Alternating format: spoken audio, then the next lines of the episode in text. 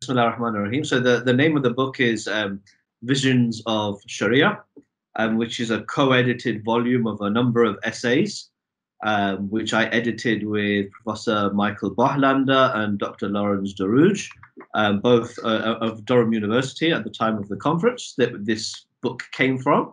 So it, it the, the book is a compilation of essays which started at a joint conference in 2015, which was organized between the Al Mahdi Institute and the University of Durham. And the motivation behind the book and the conference actually came from um, the co editor, Professor Bohlander. So, Professor Bohlander is, um, is a good friend of ours. and he's a you know illustrious legal scholar. Yeah, he's a chair in comparative and international criminal law at Durham. He's had various um, roles as a you know as a judge. Um, so he was appointed to the courts of um, of the at the Hague um, following the Kosovo conflicts. He spent four or five years um, as a judge at the extraordinary chambers in Cambodia. But he also has a serious interest in um, comparative and international law and had done a lot of work in Sunni jurisprudence and comparative law um, in terms of Sunni thought. Now, he had participated in a conference that we'd held at the Al Mahdi Institute, probably in 2014, 2013 or 14. And as he mentions in the preface to the volume, so he writes this in the preface actually, that the majority of the academic field and the majority of actually the popular consciousness, you know, amongst non-Muslims, and um, regarding Islam and Sharia is in light of um, their understanding of Sunni jurisprudence. And so he wanted to um, help us and encourage greater attention to Shia legal theory, particularly because he was so surprised. And this is a comment he makes in the um, preface by the ease and the mastery that sh- contemporary Shia scholars of legal theory had over European thinkers. So in the conference which he attended, which was a workshop, um, you know, to do with fiqh, and I think it was on the status of non-Muslims in Islam, if I remember correctly. You know, he was shocked actually that these um, jurists or people who are engaged in the study of Islamic law, the teaching of Islamic law from a Shia perspective, could quote from Kant, um, Hegel, Schleiermacher, and Kierkegaard, you know, with ease. And so he came to me after the conference and he said that actually, you know, we need people to be um, more aware, you know, just as these thinkers are aware of European thought. You know, we need um, we need to create greater attention, or we need to encourage greater attention, okay, to the um, intellectual discourse which is internal to Shia thought itself. And so he wanted us to give a window onto the rich and vibrant field you know, of Islamic legal theory, you know, as a living intellectual discourse. I think this is one of the major contributions of the book, is that it brings together essays on Islamic legal theory and different topics in um, usul al-fiqh, of course, from a Shia perspective, um, but not with a purely historical interest. So if we see the you know history of the academic engagement with Islamic law generally Sharia more particularly, and of course, um, you know, Shia approaches to Islamic law. It's largely historical. You know, there's been very little literature on legal theory or sort of fiqh in the contemporary phase. Um, and you know, we wanted to engage with um, this intellectual discipline, you know, as a lived tradition and as a vibrant tradition. So usul al-fiqh um, which of course is the focus of the you know the contributions here. You know, even when we look at the typical definition of usul fiqh given from an insider Shia perspective, it's um, you know often defined um, you know it's defined in various ways. But the usul fiqh is the study of the common elements, okay, in the inference of Sharia rules from their sources. So it's about uh, um, discipline which engages in the study of the method and methodology behind ahkam al-shar. Now, in that process, we see that the you know the lived tra- I know would call it a tradition. You know the lived tradition of um, scholarship in usul al-fiqh contributes much more than just a legal theory. So within usul al-fiqh, and this I think this is true historically, and definitely in the um, contemporary period for Shia thought in particularly, you know, we see that it's within usul al-fiqh that we find the richest discussions, arguably, you know, for the dominant epistemological and hermeneutical ideas of Muslim thought. So the dominant ideas about the theory of knowledge, the dominant ideas about how to interpret not just texts, but ideas, even the world, okay, actually rooted and found within the discourse of usul al-fiqh. So we wanted to shine a window into, um, you know, contemporary discussions, okay, within this remit. Now, within modern Shia thought in particularly, arguably, uh, well, at least in my view, the um, discourse of usul al-fiqh, um, of legal theory, is not just the foremost forum. You know, I know philosophers and theologians, um, you know, from within within the tradition may well disagree with me, but in my view, um, you know, for, for for modern Shiism and contemporary Shiism, usul al-fiqh actually doesn't just provide the most vibrant forum for epistemological and hermeneutical questions and thinking, but also for pure philosophical and theological thinking.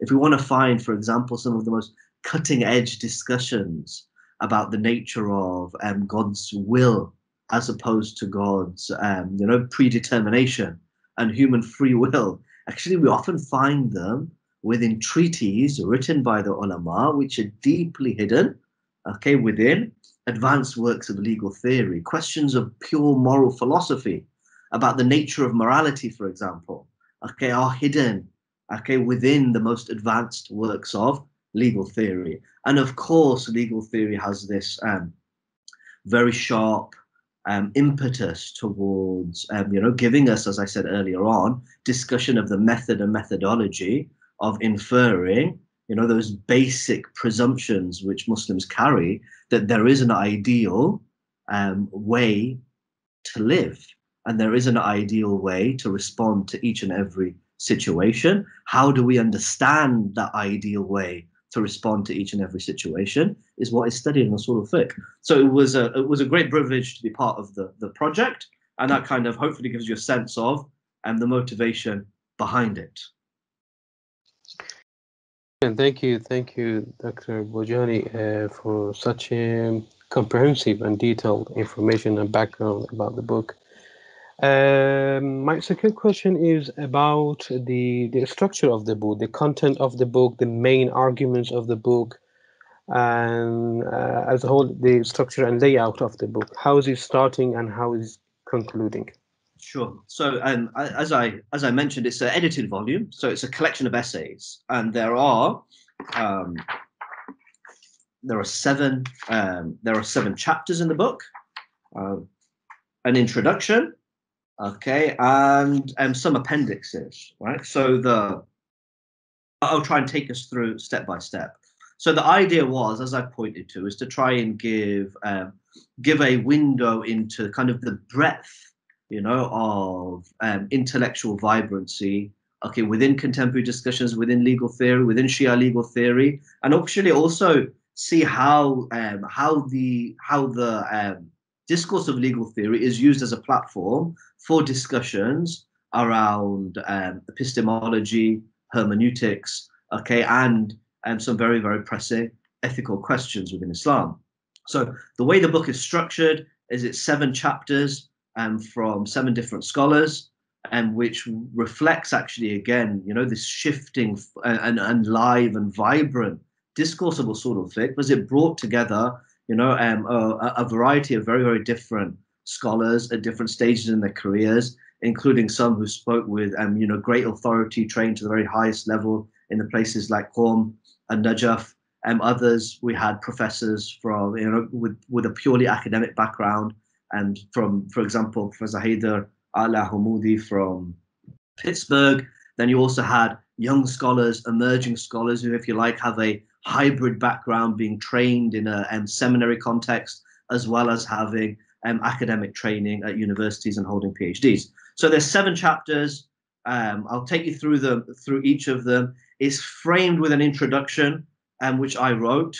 Now the introduction. So if I start with the introduction, and then say something about each of the each of the chapters and mention their um, author. So the introduction um, seeks to very very briefly, you know, survey yeah the field of um, English scholarship on Shia legal theory. So it gives us a brief overview of, of what's already out there when it comes to um, Shia legal theory, usul al-fiqh and, and Shia thought. And um, unfortunately, it's a very um, very open field, so there isn't that much out there. It also seeks to contextualize the contributions of the book, and not just in terms of there in the academic literature, but also Shia legal theory itself. So I referred in the introduction to a um, very interesting, uh, albeit brief, um, account of the history of Shia legal theory, which was um, taught by Sayyid Sistani um, in his uh, uh, and has been published in the um, introduction to one of his advanced courses of Usul al-Fiqh, published as ar-Rafid fi Ilm al-Usul, which we've also translated, you know, a few pages from that section as an appendix in the book. So I refer to that introduction of Sayyid Sistani, and um, where he discusses three phases to the history of Shia Usul al-Fiqh. Now the first, and, and this is something which is very novel actually, and um, actually very interesting, which Sayyid Sistani um, gives in terms of, of his classification of history.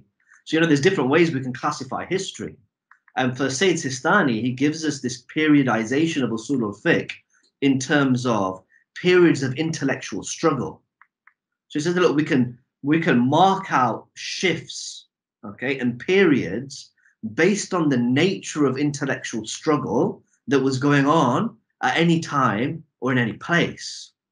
And so accordingly, he says, look, we can identify three distinct phases of intellectual struggle within the history of um, Shia legal theory. Now, the first intellectual struggle, Sirah Fikri, I think is the, um, the, the term that he uses, you know, the first intellectual struggle that he describes, um, you know, which characterized the output of Shia thinkers and scholars in legal theory was in response to intra-Muslim dynamics. So basically, you know, from the actually from the time of the Imams themselves, okay, all the way through to the 16th century, um, Sayyid Sistani says that Shia scholars were basically responding to the influences of and the different methods of interpreting Sharia that were um, around them okay, amongst other Sunnis, okay, and other Muslims, okay, whether this was the very early tensions between, you know, the um, the, the schools or the approaches to understanding Sharia, which privileged, you know, personal reflection and personal preference and non-textual reasoning, okay, or whether it was those who, you know, were, um, you know, more textualist in their approach, okay. So, Sayyid Sistani says this first intellectual struggle okay, was the Shia engagement with, okay, scholars of other schools of thought. So if we see, for example, um, Sharif al-Murtada is sometimes credited with um, producing the first complete work of Usul al-Fiqh within Shia thought. Others would say it was Sheikh al-Tusi's al-Udda fi Usul al-Fiqh. Some would say it's Sharif al-Murtaza's, and there's, a, there's an academic debate there, which I, I won't go into here. But if we look at Sharif al-Murtaza's al-Dariya fi ilm al-Usul, we see he is actually engaging throughout with the views of non-Imami Shia scholars, all right, um, in that work. Okay, so it's positioned as a work in the context of Sunni thought more generally. We go all the way through to the time of Allama Hilli. Okay, and Allama Hilli in his, you know, extensive output when it came to um, Usul al-Fiqh is again dealing with the cutting edge ideas that were being developed, debate, debated, um, you know, contested again in broader Sunni thought. So for Sayyid Sistani, the first period, okay, goes right from the time of the Imams all the way through to the 16th century, and it's characterized by a Shia intellectual struggle in responding to intra-Muslim dynamics theory. He says the second phase, okay, is the um, characterized by a inter-Shia dispute and an inter-Shia um, intellectual struggle. And this is that famous Akhbari Usuli debate, okay, which was kind of epitomized in the works of Mullah Muhammad Amin Astarabadi, okay, um, in the 16th and 17th century Common Era, um, you know, who who was uh, the champion of the Akhbari school, and you know the likes of Faiz Kashani, and ultimately, you know, moderate um, Akhbaris like um, Sahib al-Hadaiq al-Nadhira, Yusuf al-Bahrani. So these Akhbaris were um, responded to by the Usuli tradition, an Usuli tradition which was championed by, of course, Wahid Bihbahani. Sayyid Sistani quotes, um, you know, the important contributions of Wahid Bihbahani, yeah, Mirza Qummi, Sahib al-Fusul, culminating in the works of the giant of, um, of, of modern Shia Usuli thought, yeah, Murtaza Ansari. So for Sayyid Sistani, we have a first intellectual struggle or first period of legal theory was the um, Shia response to, to the wider Muslim discourse in legal theory. The second intellectual struggle which shaped the development of um, Shia legal theory was an internal um, struggle between the which arose out of these two tendencies, the Akhbari tendency and the Usuli tendency, which would come to dominate and culminates in the works of um, Sheikh Murtaza Ansari. He then moves to the third of his three periods. And this is what helps us contextualize the contributions in this book and why we included mention of it in the introduction to the book. I decided to include a translation of this discussion as an appendix. Is Sayyid Sistani says the third phase in the history of Shia legal theory is the contemporary phase. This is the intellectual struggle which characterizes the contemporary phase of um, legal theory, which he's positioning as after Murtada Ansari, okay, is characterized by, due to um, various political factors and economic factors, the Islamic culture and heritage finds itself in a deep struggle and needs to move its engagement with theoretical questions behind Sharia okay, to respond to these contemporary challenges. So it was within this context that we thought it was, um, you know, a great opportunity for us to give a window into some contemporary thinking, okay, in Shia thought. So that gives you a taste of the introduction and a sense of Sayyid Sistani's um, periodization, which hopefully gives an in, insider context, actually, okay, to why Shia scholars see legal theory not as a historical discipline, okay, or as a dead discipline and as a static discipline. No, arguably it has been, you know, the most important discipline, and rightly or wrongly, okay, within Shia seminaries, okay, for, for generations, and continues to be so. So I think that takes us, um, you know, to saying something about the, the the chapters within the within the volumes. So the first chapter is written by um, Ayatollah Professor Muhakkik Damad, who of course is an um, you know illustrious scholar, a member of the Academy of Sciences of Iran, and a professor in the Faculty of Law at Shahid Beheshti um, University. And his his contribution here is about the is titled the reception of factuality theories of ijtihad in modern usuli Shia thought. So this chapter um, actually discusses the theoretical framework for ijtihad, and ijtihad being, and very simply, if you like, the you know the the efforts the effort of a qualified jurist to interpret Sharia from its sources. Now, the whole idea that uh, we need ijtihad, or that there is a need for ijtihad, so there's a need for expert intellectual effort to interpret the sources of Sharia kind of presumes that the sources are not absolutely clear, okay, and that there is a possibility for difference of opinion. So now the theories of ijtihad which are discussed in this chapter, okay, were a response to try and understand that diversity. And, and this isn't a question which only engaged with. You know, it's an early classical question, you know, in legal theory, saying that look, if there's diversity of opinion, okay, regarding you know how we ought to live, how we ought to act? You know, what's the limits of that diversity of opinion? Okay, and how do we, how can we, how can we get our head around that? You know, I, you know, how can we theorize? You know, the reality that if if sources of knowledge, okay, are not absolutely definitive, this is going to give rise to difference of opinion. How much of this difference of opinion can be legitimate, and how much of it can't be legitimate? Okay, and how does this work anyway? Yeah, in terms of us trying to aspire to understand, as is the remit of the jurist, you know, the rulings of God, you know, and the way that God wishes us to act in any given situation.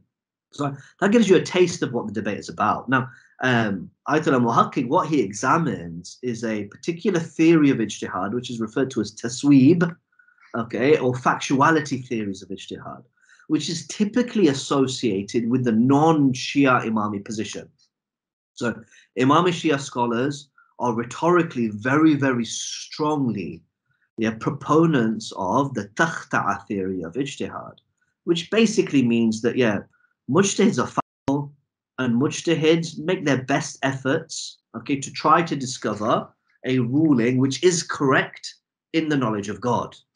Now, if the efforts of the mujtahid miss the truth, okay, they can still be valid and they can still be a valid excuse before God as long as they're a result of a procedurally sound and rigorous method. So the Takhta'a theory suggests there is a correct opinion, okay, and the results of the jurists, okay, are reliable, okay, can be authoritative, okay, even if they don't get things right. Yeah. Now, Sayyid Muhakkik actually looks at the contrary theory, the theory of tasweeb, okay, which was very prominent um, amongst some of the Ahl Sunnah, which suggests that whatever the mujtahid um, infers is the truth and is the correct position. Of course, the proponents of tasweeb um, only advocated tasweeb where the um, evidences weren't explicit in the Quran. But Sayyid Muhakkik's actually aim in this um, chapter is to demonstrate that despite Imami Shia having a strong rhetorical, um, you know, affirmation for takhta fallibility theory, okay, there has been influence of the tasweeb theory upon Shia thought, you know, citing the likes of Akhund Khurasani and, and some of the most sophisticated ideas actually that we see in um, Sheikh Ansari's work, his theory of maslaha sulukiya, which is sometimes described as the Shia tasweeb. So in this way, um, Sayyid Muhakkik actually demonstrates that there's certain questions which may have been perceived as closed, you know, and settled within Shia legal theory, which are actually open.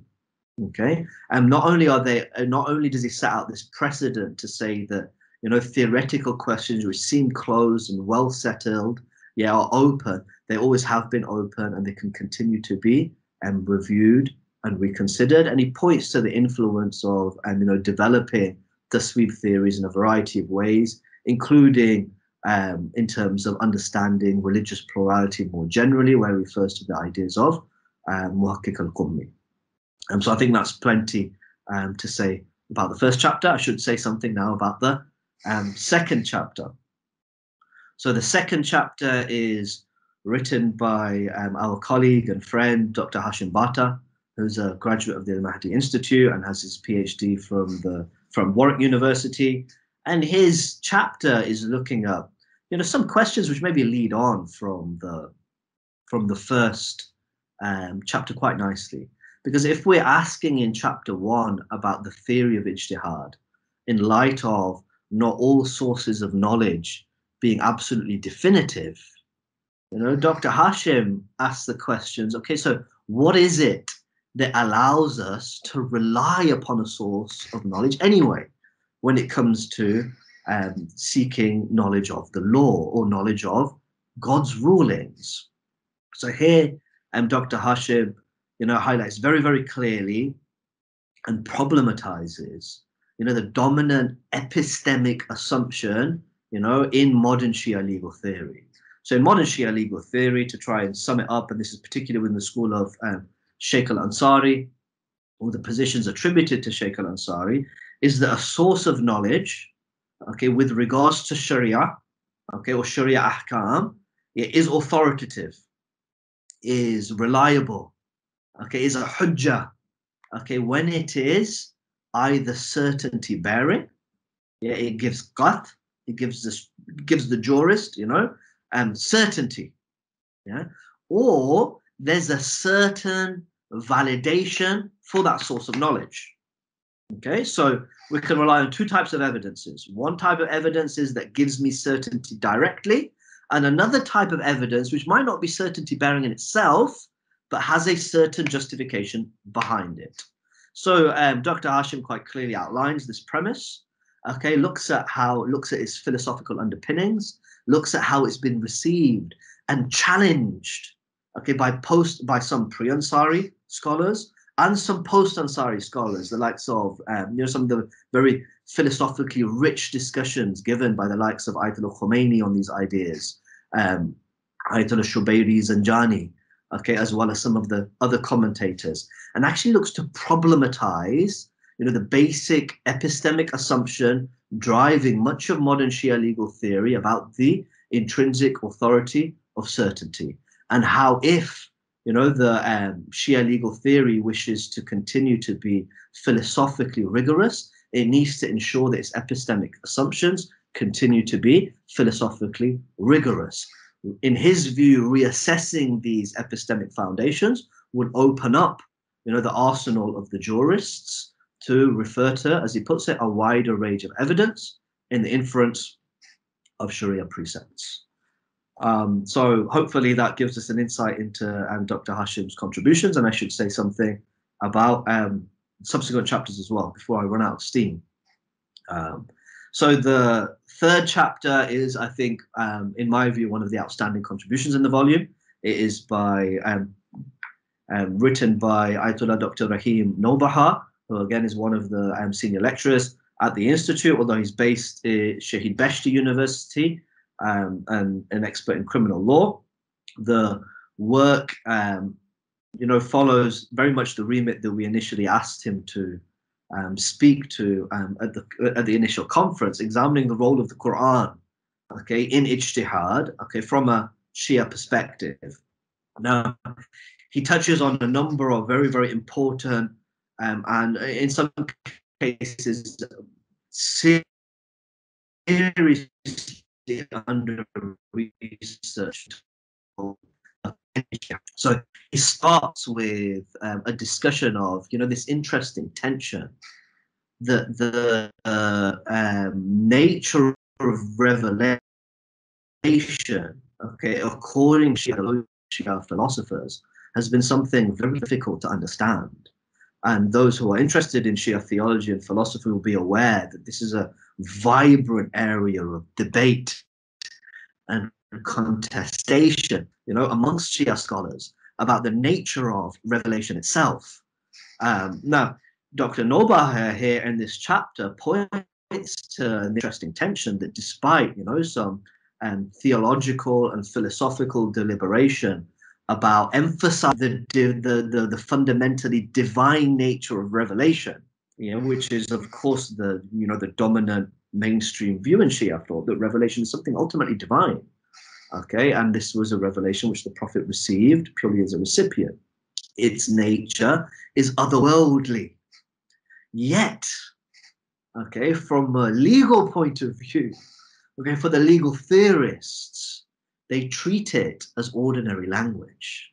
Right? So he sets out his contributions, okay, yeah, by um, framing this fascinating, we could call it tension, that there's an assumption that the revelation is fundamentally divine and otherworldly.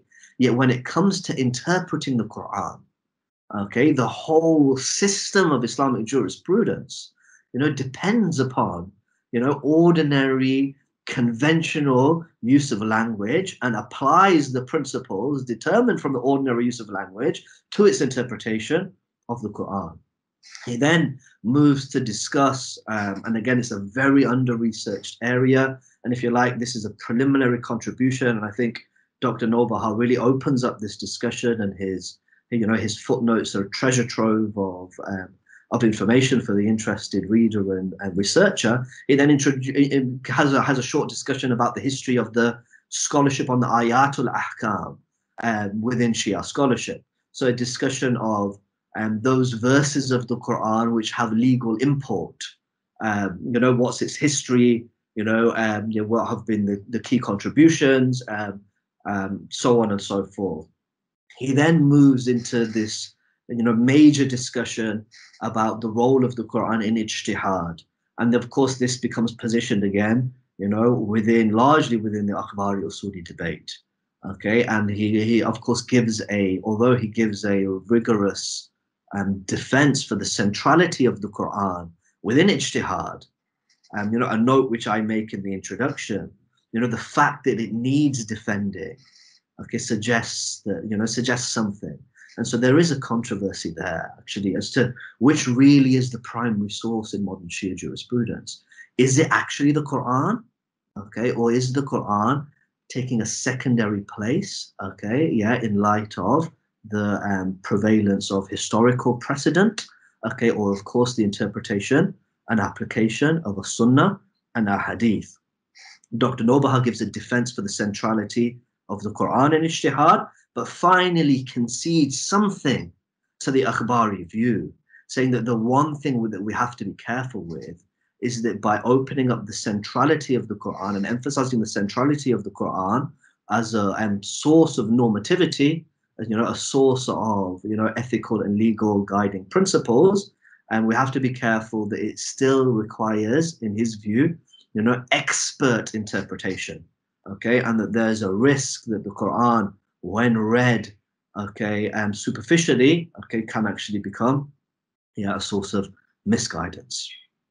I think that moves us to um, chapter four, I'm just looking at the time. Chapter four is again a colleague of ours, Dr. Imran Ali Panjwani, who was a graduate of the Al Mahdi Institute, an independent scholar working in the legal um, working in the legal forums here in the UK.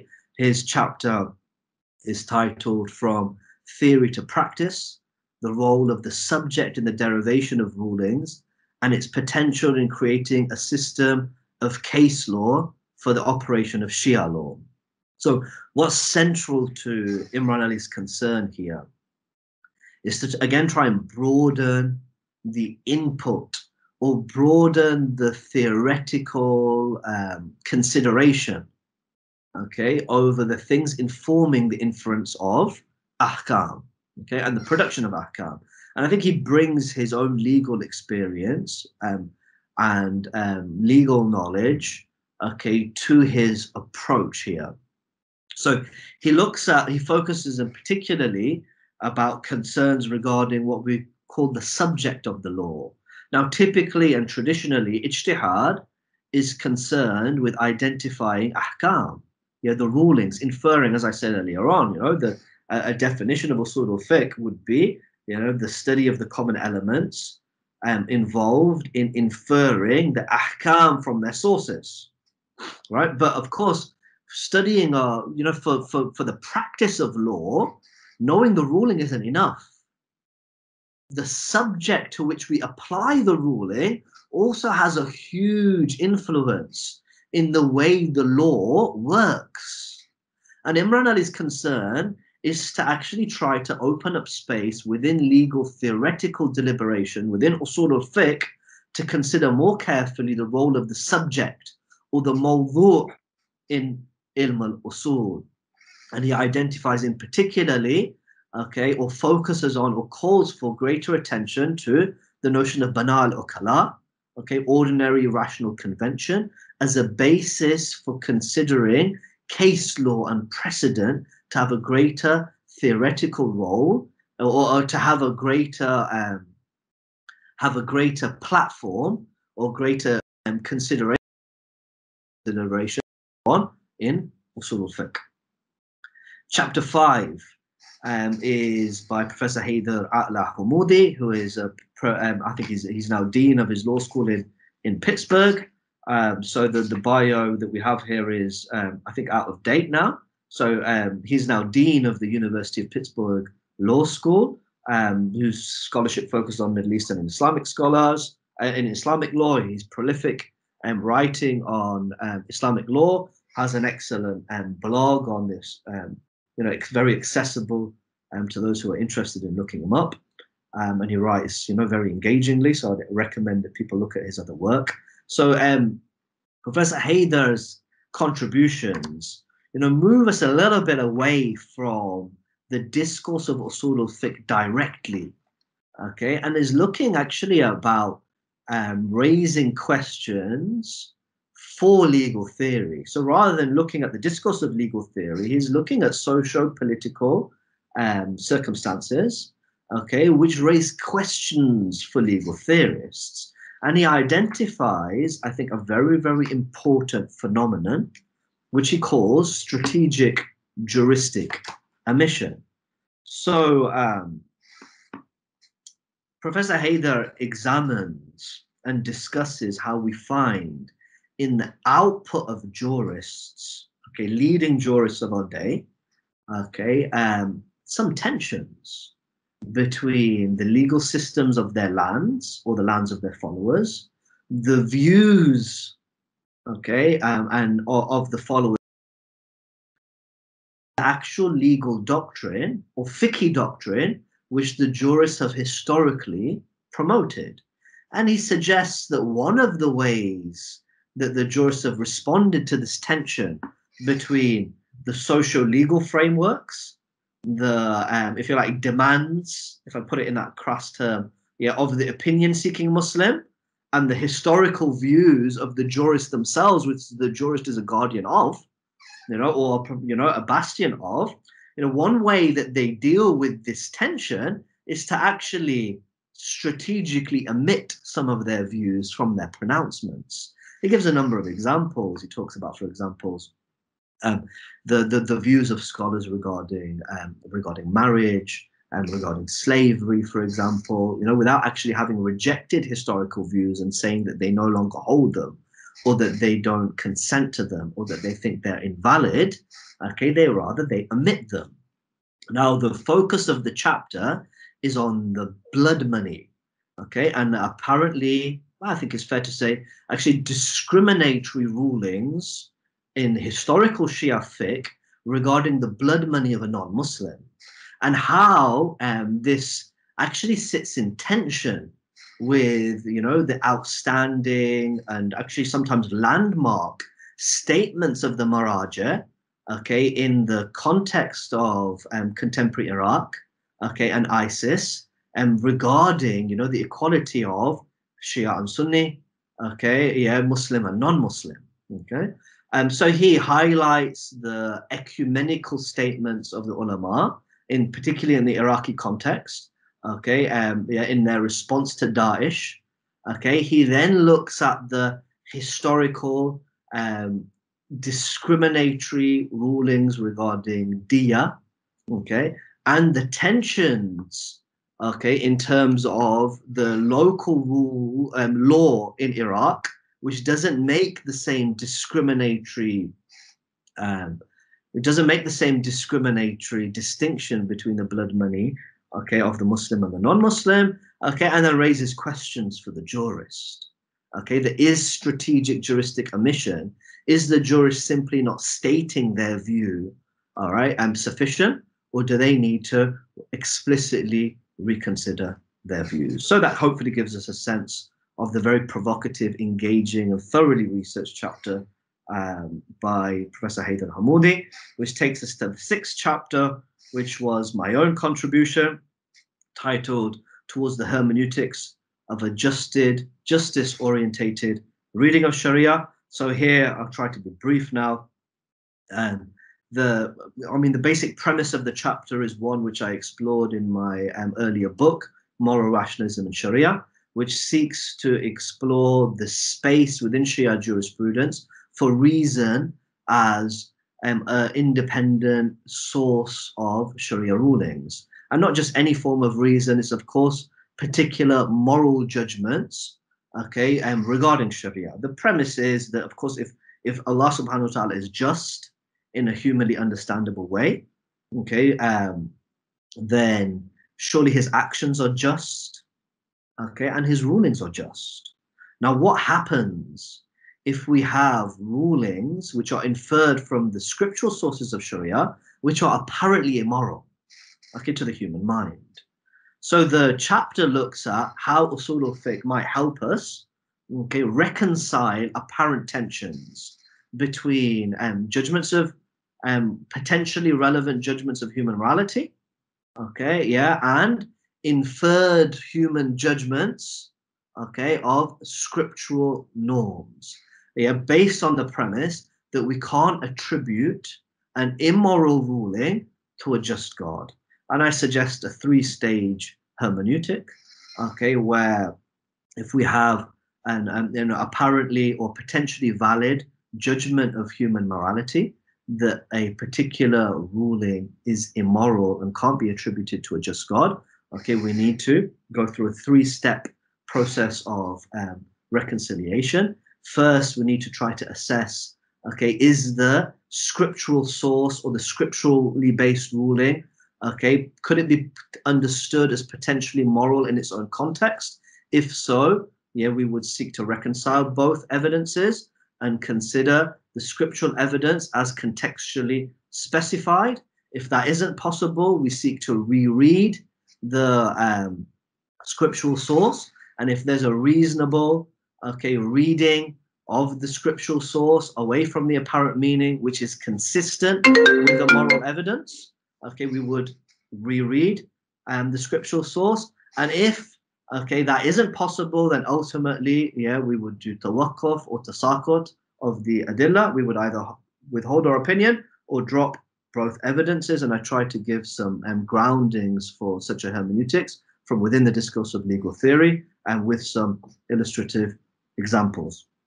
The final chapter is um, by Sheikh Dr. Hassan Balushi um, of Kuwaiti origin, who's Bay, who was a teacher in the um, Hawza of Karbala, holds a PhD from the University of Exeter, and gives us this very, very important contribution on the Maqasid al-Sharia discourse in contemporary Shia jurisprudence.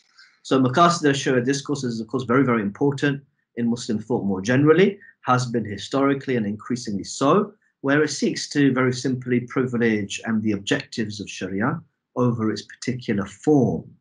Now, um, Sheikh Hassan, um, Dr. Hassan looks at the, you know, the historical development of Maqasidi type thinking in Shia thought, he points to um, how the some of the actually and contextualizes this against the broader development of Maqasidi thinking within the Sunni world by the likes of Shatibi, um, uh, which you know developed in a very different way ideas which we earlier see in the likes of Al Ghazali. And Sheikh Hassan, I think, correctly notes that the some of the theological infrastructure for a maqasid, for a vibrant maqasid discourse, which seeks to make reference to the intentions of Sharia or the purposes of Sharia, you know, has um, is very much sustainable, okay, within a Shia theological worldview, where um, Allah subhanahu wa ta'ala is one who not only works um, with justice, but works, as the previous chapter um, relied upon, but works with purpose,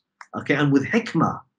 Okay, so this uh, theological foundation, which um, uh, is fundamental to um, Imami Shia thought is, of course, one which ought to be ripe for a Maqasid type um, discourse, and one which isn't always held by proponents of a Maqasid discourse in the wider Muslim um, in wider Muslim thought. So Sheikh Hassan points to that kind of theological tension and opportunity, yeah, or the fertile ground for a Maqasid discourse, looks at the historical development okay, um, and identifies how it's been very, very different in a Shia context, and actually relates it to some of those major epistemic questions which were touched on in a different way by um, in, in Dr. Hashim's um, contribution, and grounds it with the socio-political concerns which came about, for example, with the Islamic Revolution and changes in the Iraq, and points to the possibility and likelihood or otherwise of a fuller Maqasid discourse being developed okay, within, um, within Shia thought. Finally, we have an epilogue by um, Professor Robert Gleave, who is, uh, um, you know, he's a, he's a leading voice of um, academic um, Islamic law, and whose specialism is Shia legal theory. And although he didn't participate in the conference um, from which the this this volume emerged, we thought it would be nice for him to comment on, um, you know, on on the contributions. And I think he rightly identifies that the contributions within this chapter, as he puts it, represent some of the most adventure, more adventurous side of Shia legal theory. And he translates and offers us a, um, re, you know, a, a, section of a text by a contemporary jurist, Ayatollah Subhani, Jafar Subhani, which again deals with some of the epistemic questions which came up in a number of chap uh, chapters about the authority of certainty and the, or the authority of conjecture, or in Ayatollah Subhani's view, the non-authority of conjecture, okay, as a balance to some of the discourse within the, the, the volume. But I very much hope that um, that has given you a sense of uh, uh, of what we have, um, and that the, yeah each of these contributions um, you know are are hopefully um, full of um, good researched and scholarly views which can open up discussions as well as make contributions in and of their own selves. Wow, excellent. Thank you, Dr. Thank you, Dr. Aziz Bhojani. I mean, it was wonderful. I think um, you help many people who really love to buy the book and cannot afford to buy the book to get to know what the book is all about and you know what each chapter's uh, main argument main arguments are. And uh, so thank you for that. I, I am sure everyone would appreciate that much of details and um, uh, insight of the book. Um, as a last question um, briefly who would you recommend this book to? Sure um, so I think the book is written, of course, it's written for um, it's written for an educated, interested audience, um, which was the original impetus. You know, was to shine a light, you know, onto these advanced theoretical discussions. Of course, some of the discussions are are advanced and are theoretical and are technical. Others are much more accessible. So I think any interested reader, okay, anybody interested in Islamic law, anybody interested in Sharia, anybody who wants an insight into the cutting edge thinking going on, okay, in um, in, in in Shia thought, okay, ought to you know visit at least some of the chapters within this book.